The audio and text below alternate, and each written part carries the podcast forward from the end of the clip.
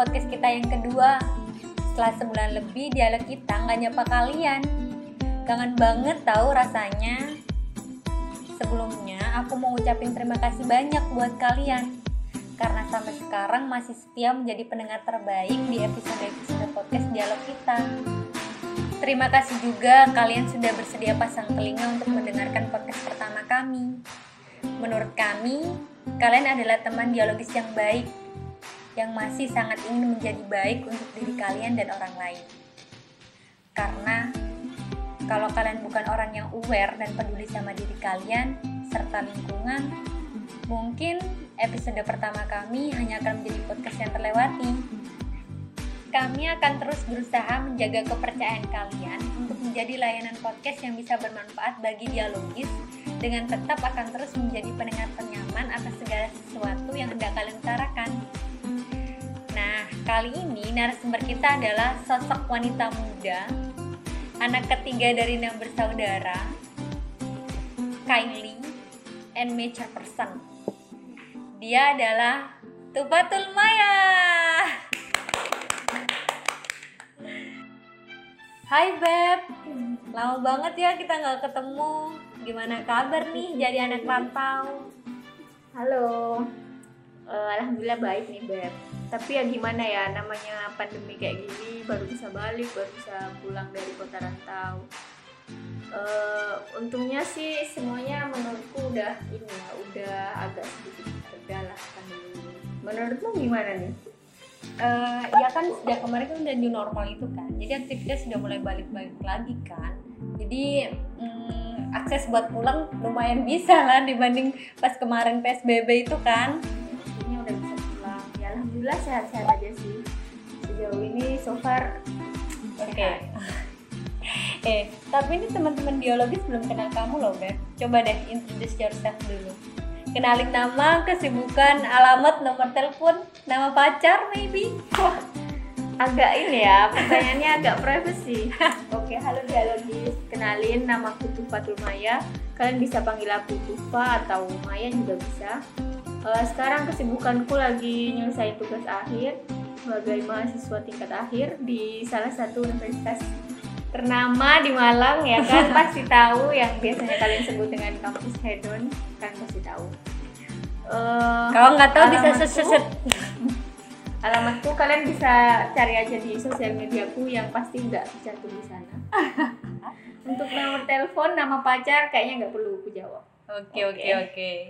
Jadi kita tuh di podcast kali ini tuh mau bahas tentang uh, menjadi dewasa, Beb. Dan ini menurutku pembahasan yang penting untuk disampaikan ke teman-teman dialogis gitu.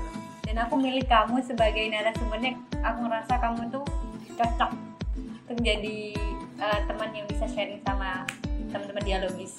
Semoga ya. amin amin. Terus gini Beb, kan aku kenal kenal kamu tuh lama banget udah temenan 10 tahunan ya dan Baik, 10 tahun? Iya kok nggak salah ya. Berapa sih 11 tahun ya? Dari 2000 berapa sih? 2010 really, yes. iya dari 2010 10 tahun sampai sekarang. Pas ini kan kita tuh dari zaman zaman masih imut-imut gitu loh berapa sekarang jadi amit-amit gitu kan? Udah pada ya gitulah. Terus pas waktu itu kan aku ngerasa di antara kita berempat itu uh, terus teman-temanku yang lain kamu kayaknya ngerasa aku ngerasa di usia segitu kamu udah bisa uh, bersikap dewasa. Artinya maksudnya kamu udah bisa memposisikan diri kamu gitu loh. Ketika ngadepin orang-orang orang-orang baru teman kamu pacar kamu. Dan aku tuh sering banget nggak usah kamu kan maksudnya aku ngamatin kamu tuh uh, kalau ada orang-orang baru yang pertama orang baru yang kenal ya mereka tuh selalu kayak ngerasa nyaman gitu sama kamu. Gue bingung jadi bertanya kenapa sih? Kok bisa sih? Kenapa? gitu loh. Memang sih sampai sekarang itu sebenarnya belum ada ukuran absolut kan tentang kedewasaan. Cuma menurutku salah satu bentuk kedewasaan adalah ditunjukkan dengan sikap-sikap. Artinya kamu tuh udah bisa sebijaksana itu memikirkan dan mengambil keputusan dan pertanyaanku adalah kenapa kamu bisa seperti itu? Dan benar nggak sih sudut pandangku tentang kamu? Kalau ditanya benar nggak sih aku sedewasa itu aku nggak bisa menilai diriku sendiri gimana. Tapi kalau kamu tanya gimana tadi?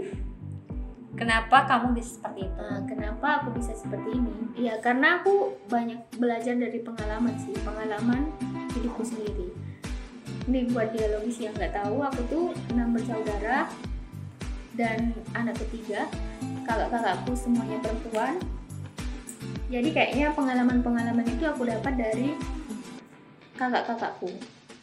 Gimana kita waktu remaja, gimana kita waktu kecil. Kayaknya itu yang membentuk aku sedewasa ini sekarang. Dan aku memiliki teman-teman seperti kalian yang menurut aku juga menuntutku sedikit banyak untuk belajar lebih dewasa lagi. Karena buat mengimbangi gitu loh. Kalau kalian yang kayak gini, nanti aku yang lebih kayak gitu gitu. Cuman mungkin di sisi lain kekanak-kanakan itu masih ada. Eh, tapi menurutku juga gini, untuk menilai bahwa diriku dewasa mungkin itu juga dilihat dari tempatnya dan dilihat dari di mana posisiku sekarang. Misalnya nih aku lagi sama adik-adikku. Pasti aku bisa lah untuk lebih dewasa dari mereka. Tapi di sisi lain ketika aku sama kakak-kakakku ketika be- belajar bersama untuk menjadi dewasa mungkin mereka yang lebih dewasa dari aku dan aku yang masih seperti ini belum dewasa di mata mereka seperti itu. Kalau kalau ngomongin dewasa diukur dari angka usia, menurutku sama sekali nggak tergantung usia ya. bener-bener nggak tergantung Apalagi nih, ku dengar-dengar hostku hari ini nih, dia punya adik, di mana adiknya itu sepertinya lebih dewasa dari, dari seorang dan- temanku ini. host host kedua Cik, oh host kita nih Eh, kalau kalian tahu kan podcast ini emang dibangun berdua gitu aku sama adik aku. Jadi aku emang ngerasa banget sih kalau adik aku meskipun dia tuh lebih lebih apa ya beb? Maksudnya lebih di bawahku tapi dia ngerasa aku ngerasa dia tuh lebih dewasa. Kenapa? Karena emang dia punya pengalaman hidup lebih banyak dibanding aku. Kalau aku kan lebih yang introvert gitu punya dunia sendiri. Jadi kalau ngadepin orang itu eh, aku butuh effort berkali-kali lipat sedangkan dia karena dia ada di tempat dari dulu eh, dan dia yang memang tipe orang yang sosialis dan ekstrovert jadi dia udah ngerti kondisi-kondisi kapan sih aku bersikap A kapan sih aku harus bersikap B. Dan aku yang banyak belajar juga sih sama dia. Nah kalau jadi anak tengah pernah nggak ngerasa kayak bingung gitu tuh? Maksudnya eh, ada di situasi di mana kamu uh kayaknya aku harus bersikap eh, sedewasa ini ngadepin adik aku tapi aku nyerah deh aku nggak bisa ngambil sede- sikap sedewasa itu gitu. Loh begitupun sebaliknya kayak dituntut gitu loh sama keluarga. Kalau merasa tertekan pasti pernah ya, apalagi anak tengah dan aku juga punya adik banyak istilahnya, adikku tiga, cowok semua lagi. Kayak pas zaman-zaman sekolah nih, misalnya ada apa sesuatu yang orang tua aku kasih kepada adikku, sepertinya untuk dewasa yang seperti itu belum gitu loh untuk di diriku, apalagi ketika kita sama-sama sekolah. Kayak kedewasaan itu gimana ya? belum seutuhnya seperti sekarang-sekarang ini. Tapi aku juga sadar sih, aku bisa menjadi le- lebih dewasa karena aku juga punya adik yang harus aku bimbing istilahnya, harus aku ajari, harus aku harus aku temani. kamu kan aware sendiri kan? Ada artian kamu sadar kalau oh iya ini tanggung jawab aku sebagai adik dan sekaligus kakak. Cuma kalau dari segi orang tua nih gimana orang tua mendidik kamu? Dalam artian dia ada tuntutan nggak dari orang tua kamu? Kamu harus gini kamu kan jadi kakak. Oh enggak sih, kalau dari orang tua aku sendiri tuh nggak ada yang harus nuntut gimana karena aku kakaknya atau gimana, enggak sih. Orang tua aku cenderung gimana ya ke anaknya itu ngebebasin tapi sebatasnya gitu. Sewajarnya, segimananya kita dengan usia kita, misalnya kita juga melenceng dari apa yang kita lakukan, orang tua aku ngertiin. Terus kalau misal eh, posisinya ya harus ngerti sih sebenarnya mungkin bukan dituntut cuman kayak kita itu ngerasa tertuntut ya mungkin karena karena ya itu karena kita punya adik harusnya kita gimana sih bersikap? Namanya juga punya adik masa iya kita masih gini aja? Atau mas masa iya kita nggak mau ngalah sama adik kita? Atau eh, gimana ya? Oh iya beb. Bener bener bener. Eh, tapi kan gini beb. Nggak semua orang itu bisa aware kalau diri kita tuh punya tanggung jawab sebagai kakak sekaligus adik. Kenapa kamu bisa se-aware itu gitu loh? Untuk memenuhi tanggung jawab kamu. Tanpa perlu diingetin kamu harus kayak gini gitu ya kesadaran diri aja sih. Maksudnya sadar bahwa aku tuh punya adik aku tuh sebagai anak yang kan gini nih posisinya pas aku beranjak dewasa beranjak remaja istilahnya. Kakak-kakakku nih nggak ada di rumah terus adik-adikku sama aku. Jadi sepertinya aku tuh ngerasa aku tuh kakak tertua lah di rumah pada saat itu. Nah posisinya ketika orang tuaku bilang kan kamu kakaknya gini gini gini. Itu tuh membuat aku kayak mikir gitu. Mikir terus berpikir belajar lagi. Gimana sih sebaiknya aku bersikap? Gimana sih seorang kakak menghadapi adiknya? Kayak gitu. Jadi mungkin kedewasaan itu ya terbentuk ketika aku mengalami eh, situasi. situasi bersama adik-adikku. Dan bukan dituntut dari orang tua itu bukan tapi kayak kita aku merasa tertuntut gitu tertuntut untuk ya menjadi lebih dewasa. Berarti kan ada yang kamu korbankan di sini dalam artian gini biasanya di usia usia kayak gitu kan kita ini kan masih pengennya main atau pengen masih pengen memenuhi keinginan sendiri lah. Tapi kenapa kamu mutusin untuk eh, ya udahlah korbanin eh, waktu mainku misalnya untuk eh, apa namanya untuk merawat adikmu untuk ngajarin adikmu Eh, kenapa kamu eh, rela? Eh, kalau dibilang mengorbanin waktu main atau yang gimana gimana itu nggak seutuhnya gitu ya. Karena kan posisinya orang tua aku masih muda masih bisa jagain adik-adikku juga. Tapi ketika orang tua udah nggak ada nih kayaknya secara tersendiri tuh udah termanage gitu dalam diri kalau kamu nggak boleh nih kayak gini nih kan kamu dicontoh adikmu gitu. Atau Hmm. kamu nggak boleh nih kayak gini nih nanti adikmu niru kayak gitu. Jadi kayak ya udah aku harusnya gimana? Kalau misalnya aku belum dewasa di mata adik-adikku kadang mereka justru lebih dewasa dari aku itu buat aku belajar bareng-bareng. Hmm. Nah ini beb, kan aku tuh tuh pernah dengar eh, dengar kamu ceritakan kalau kamu tuh kayak ngerasa, uh orang tua aku tuh nggak peduli banget beb sama aku. Mereka tuh terlalu peduli sama adik-adik aku. Aku mau pulang malam ya terserah, aku mau ngapain terserah, mau pilih sekolah pun terserah. Apa itu juga jadi alasan kamu jadi dewasa? Bener banget. Kayaknya itu salah satu alasan yang menguatkan kalau dewasa itu sebenarnya pilihan. Meskipun dia itu naluriah terjadi dengan sendirinya, tapi bisa juga didukung dengan kejadian-kejadian yang seperti itu. Mungkin pada saat kejadian itu aku kan dikasih dua pilihan nih, antara aku harus marah sama orang tuaku karena orang tuaku lebih mementingkan adikku atau aku justru memilih untuk memikirkan sadar gitu. Oh iya ya kan dia adikku. Kan aku harusnya lebih mengerti bahwa aku udah pernah lah di posisi adikku. Dan sekarang harusnya aku nggak seperti itu kayak gitu. Hmm. jadi jadi pertimbangan-pertimbangan itu yang membuat aku lebih dewasa antara pilihan itu yang mengajarkan aku eh, gimana sih seharusnya bersikap gimana sih seharusnya menjadi dewasa itu Paham. Kamu pernah nggak eh, ngadepin orang yang benar-benar kanak kekanak-kanakan banget dan itu bikin kamu capek gitu loh beb? pernah banget bahkan mungkin sampai saat ini kalau dibilang masih temenan sama orang seperti itu tuh masih beb. Aku punya nih ya teman. Menurutku untuk seusia dia untuk seusia temanku ini yang pasti usianya nggak beda jauh dari aku dia itu belum cukup dewasa untuk mengambil keputusan untuk menjalani hidupnya bahkan apa karena faktor dia anak bungsu atau gimana? Mungkin aku nggak tahu ya. Tapi kalau per- ditanya pernah punya teman seperti itu pernah. Terus Kalau- eh, pengalaman tidak mengenakan ya sikap terburuk ya mungkin sikap yang, terburuk dari dia itu yang kamu terima gitu. ya nggak nyaman sih nggak nyaman. Tapi kalau di, misalnya kita dijalani dan diimbangi antara dia yang kena kekanak-kanakan dan yang katanya aku lebih dewasa. So far pertemanan kita masih biasa-biasa aja. Cuman untuk pengalaman yang benar-benar tidak mengenakan itu tidak semengenakan itu sih.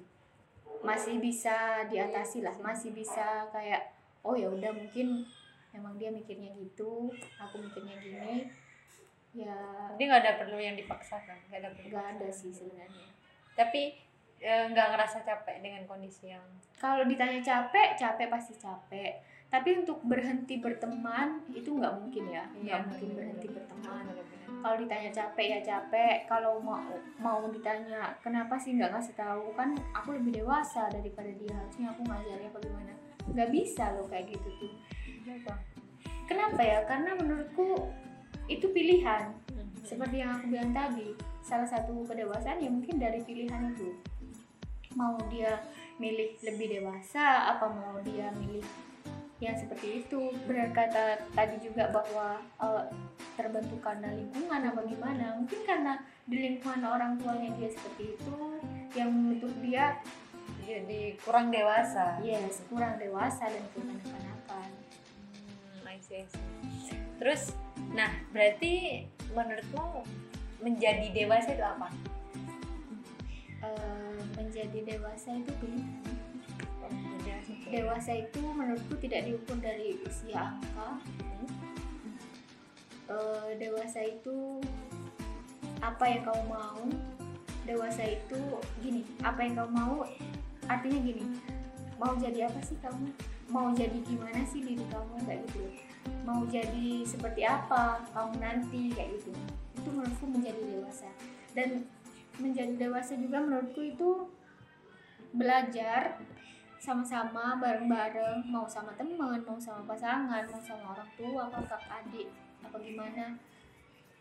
Itu menurutku seperti itu menjadi dewasa.